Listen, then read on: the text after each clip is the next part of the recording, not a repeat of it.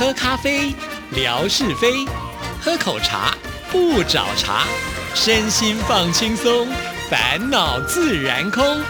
央广即时通，互动更畅通。亲爱的听众朋友，大家好，欢迎收听今天的央广即时通，我是谭志毅。今天呢是七月份的第一个星期一啊，哇，这个时间非常非常的快啊，眼看着二零二二年呢，现在已经到了这个下半年度了哈，哇，这个每次在做节目的时候，都会觉得日子都是用飞的感觉啊。那七月份呢，应该就是一个盛夏的时刻啊，就是呃，这个夏天呢最。灿烂的时刻，当然对很多学生们来说呢，也是一个比较开心的时刻啊。以前小时候啊，大概是在那个小学的时候，真的好期待暑假来哦。那暑假就不用去上学了嘛，那每天就可以睡饱饱啦啊，要不然就是可以呃约着出去玩呐啊。所以小时候呢，会有这样子的一个呃，觉得还不错的感觉啊。不过呢，到了好像国中开始啊，我们在暑假的时候都有暑辅的课程，也就是暑期辅导的课程，我就觉得好奇怪，放假就放假，干嘛还要呃特别的辅导嘞？哈，那也许呢是能够减轻家长呢照顾小孩的一个负担，或者是说呢也不希望在暑假期间呢小朋友都玩疯了、玩野了啊，然后就忘记了自己的本分，也就是学生的本分，那可能课业呢就会。落掉之类的，毕竟啊，不管是在台湾或者是在大陆都一样。国中生呢，呃，接下来呢，他们可能面临的就是一个高中的考试啊，高中的会考，然后考完之后呢，进入了高中，又要面临这个大学的部分。所以，其实，在我们青少年这个阶段啊，读书对我们来讲真的是一个很辛苦的一件事情啊，总是呢被考试啊逼得都会有一点这个喘不过气来啊，因为要念的书实在是太多太多了。了，那我最近呢，真的有一种松一口气的感觉哈，那就是因为我自己的呃女儿呢，从呃这个高中毕业了哈，那呃也顺利的有学校可以念了哈，现在呢要进入到大学了，所以我觉得我自己的心情也稍微的跟着放松了一些哈。我想我现在应该也说出了很多收音机旁的听众朋友、家长的心声呢。其实呃，小孩在这个阶段呢，辛苦的不只是小朋友，大人。也是如如此，因为一直很担心自己孩子的未来啊。最近呢，也有一些听众朋友会私讯的跟志毅讨论，就是有关于小孩升学的问题啊，也想了解在台湾的升学管道啊。那我想呢，在今天的节目里啊，我刚好呢又是一个呃最近经历。就就是小朋友考试的这个阶段呢，我想也可以跟听众朋友来分享一下哈。其实，在台湾的这个国中生呢，一般来讲哈，就是属于在你家里附近呢，就是你户籍地的地方呢来就读哈。我们是十二年的义务教育哈，所以呢，在高中以前啊，都是政府呢会提供补助，所以呢学费都是会比较便宜的。但是也有一些是私立的学校，那就供所有的家长自己做一些选择了啊。那私立学校的话呢，当然它的这个学校的费用就会比较高一些。那因为呢是私立学校，所以呢通常呢私立学校在于课业上的一些呃关注呢也会比较稍微呃多一点点哈。这通常是这样了哈，但是也是要看自己的学生是不是这么的好学。那再来呢，就是当呃国中念完的时候呢，就要参加所谓的高中会考啊。那高中会考的话呢，呃当然就会有所谓的一些成机上的排比了啊，比方说呃，在台北市啊，就会有这个最高分的学校呢。我想很多听众朋友应该也都有听说过了嘛啊，就是苏有朋啊，也就是我们的乖乖虎，呃，他所就读的这个建国中学啊，不只是呃他，还有我们的主持人冠佑啊，以及戴胜峰老师，通通呢都是这个学校。可见你看他们都是非常的优秀哈。那女生的部分呢，呃，最有名的就是北一女了啊，北一女中呢，像是。Lina S.H.E 当中的呃任嘉轩，好，他就是呢这里毕业的哈。呃，那其他呢，当然也有很多很不错的明星学校，我就不一一的为大家唱名了哈，因为介绍不完。但是你也可以选择就是在你家附近的一些高中啦哈。其实呃，在台湾的这个高中的教育，我觉得办的也相当的不错哈。除了有一般的普通科之外呢，也会有所谓的高职的部分啊。那职校呢，就会比较针对一些专业的科目呢，让你你可以呃，就是来学习啊。所以呢，有两种选择，都有所谓的这个私立的部分，也有公立的部分哈。那通常呢，公立的部分呢，分数都会比较高一点点，或者是有一些人呢是比较喜欢去念私校的话，也可以选择去呃，有些很有名的私校，因为他们的这个升学率啦，或者是整体的这个管理也很有名的话，通常像这样的学校呢，也是不容易进去的啊。好，那这是高中的部分。那等到到高中念完三年的时候呢，就要进入到大学。那现在在台台湾呢，来考大学不像是我们当年呢，就是一次定江山。现在呢，有很多的甄选的机会，尤其呢，在你高中三年的时候，可能你就要呃很清楚你未来的方向。所以呢，像是呃 QQ 好，我的女儿她刚好呢是一零八课纲的呃第一届的学生。什么叫做一零八课纲呢？也就是说，呃，她进入呃高中的时候，刚好是是一百零八年，民国一百零八年，也就是二零一九年啊。在这一年进来的学生呢，不再只是呃比课业上的成绩了哈，因为他希望呢这些孩子们能够自主学习，早一点呢发现自己的兴趣，然后呢去做一些研究啊。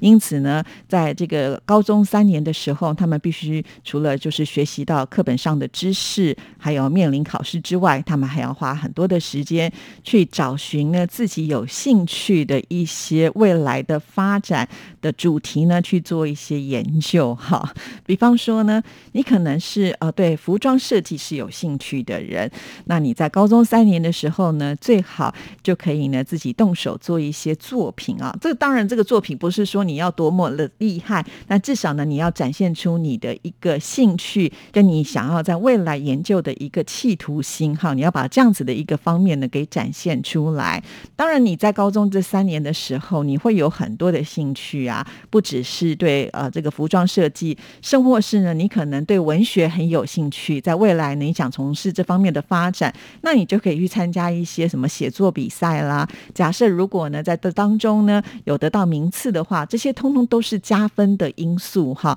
所以呢，在这个呃高中三年里面呢，你有大概有很多机会去呃收集像这样的资料，然后来充实你的一个学习历程档案啊。因为它其实呢都有一个上传最后。的时间，每学期啊都会有让你发挥的空间，也不是说你就一定得朝一个方向去发展，你也可以多元的去发展。如果你兴趣多，你愿意多写，其实也是可以的哈。那你再选择你最喜欢的上传啊，那这些上传资料以后呢，就不能够再动喽。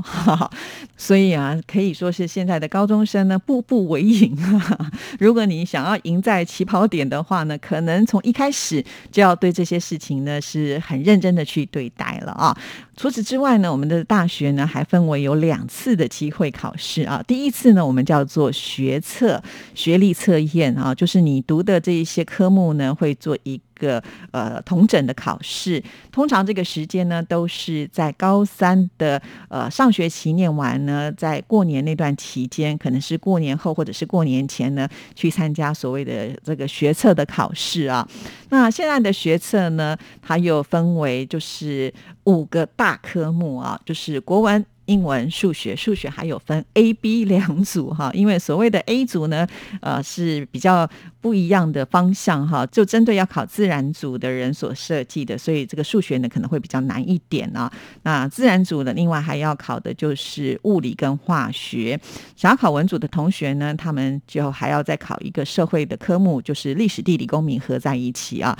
但是如果呢有那种通才的学生，他说我现在还没有决定我要念文组或者是理组哈，所以所以呢，他可能也可以全部考，或者是你可以五选四哈。这就是呢，现在我们在呃这个第一次的学测的时候呢，所呃开放的考试的科目啊。那在台湾呢，我们是采用积分来计算哈。那每一科呢是十五积分，也就是呢，如果你五科都考的话，满积分是七十五分啊。那就是用这样的一个方式呢来做第一个阶段的筛选啊。那当然了，那每个学校就会会呃按照他们那个学校的一个需求呢开出条件，也就是他会告诉你呢，我这个科系呃国文呢是要到几级分以上的人才能够进来就读，英文是几级分以上的人来就读。他虽然这个积分呢都不会放得很高，但是呢你还要去推算一下，你有没有机会能够上得了这个学校，就要参考过去呃一些这个参考资料啊，你再去填志愿啊。因为呢，在我们第一次的这个学测的时候呢，一个人可以填六个志愿 啊，所以通常呢，我们都会呃填所谓的梦幻学校放在最上面哈。那可能呢，我想要念的学校，我的成绩有机会可以到达。那再来我们会填的这个志愿呢，就是所谓的保底啊，也就是说，呃，不管怎么样呢，这个学校我一定可以进去念，就是我的分数要高过他很多，用这样的方式呢来填写哈。那这只是初步的一个筛选，就是先用成绩筛选之后呢，接下来呢就另外一个部分的成绩就是要看我们刚才前面提到的学习历程档案了啊。那这个时候你还要交出一份呢这个呃就读计划。所以现在呢，大学教授也是很辛苦啊。以前呢，呃，教授就也不用管什么，看这个成绩啊，谁是谁就可以进来念了嘛。现在不一样，他必须要去看过这些学生他们过往的这些学习历程档案，还有他的学习计划啊。那他会觉得说，这样的学生适不适合在我们的系上来就读哈？所以，当你第一阶段接到通知了，他告诉你说，哎，你有挤进这个名额的时候，也不能高兴太早哦，因为通常啊，就是一个学校假设这个系要三十个学。学生的话呢，他会先开放大概呢有九十个成绩到达的人呢，再来啊。比所谓的学习历程档案以及口试的部分，这些成绩最后的加总才能够确定你是不是能够考进这个学校哈。所以如果呢你前面啊六个科系通通呢都有被选中的话，哇，那你就很辛苦了。你要准备六次的面试哈，还有六份不同的学习计划表，因为这其中你有可能是念不同的科系，那方向也会不太一样啊。这个部分呢有点像是啊学生来选择学。校，但是不过呢，还是要来看你的成绩是不是呃这个很好啊。当然，你成绩很好，就是你的主动权就会比较高一些些了。那在这里，如果能够考上学校的话呢，对学生来讲就会非常的轻松哈，因为呢，他在五月的中下旬的时候就已经放榜，你就知道你有没有大学可以念了啊。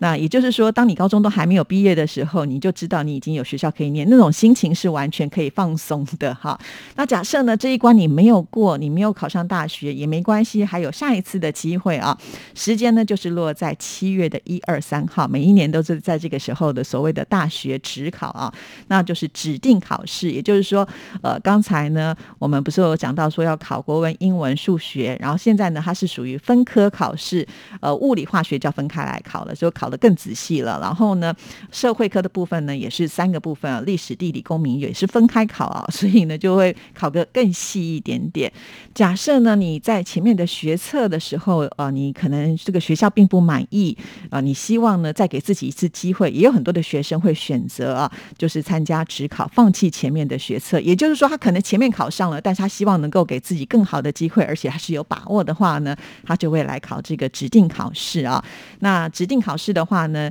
呃，在在填志愿的时候就呃变成是可以填满很多志愿，就不是只有六个了。所以在这边的话，基本上大家都可以考上学校了，因为目前呢，在台湾来看的话是少子化啊，再加上呢，现在的这个大学的学校也比较多了，除了有这个一般的以学术研究为主的大学之外，也有很多的科技大学啊。那在其中呢，可以学到这个专业的技艺，很快的就能够进入到职场啊，所以选择非常的多录取率也很高，呃，所以呢，在台湾考大学其实录取率是高的，但是如果你想要念到那个顶尖的大学，当然你还是得要非常的努力才有办法啊，毕竟这还是一个竞争的社会啦啊。好，那因为有听众朋友来问质疑说有没有机会小朋友来台湾念大学，呃，其实我上网去查了一下，其实是有的啊，不过呢，好像也有一些户籍地的限制。好，那如果听众朋友有这方面的打算的话，可以呢去。多方面的了解一下，哈，好，那以上呢大概就是我们台湾的这些学生他们考试的一个状况啊，分享给听众朋友，让大家知道。如果呢你还需要知道什么样的讯息的话，那当然喽，我们大家都互相可以来交流一下啊。而且我发现我们的听众朋友都很优秀啊，好多人都这个研究所啊，这个成绩都非常的好啊。下次也可以来分享一下你们是如何考上的，如何来就读的。好了，今天节目时间到，就聊到这里，祝福大家，下次见。拜拜。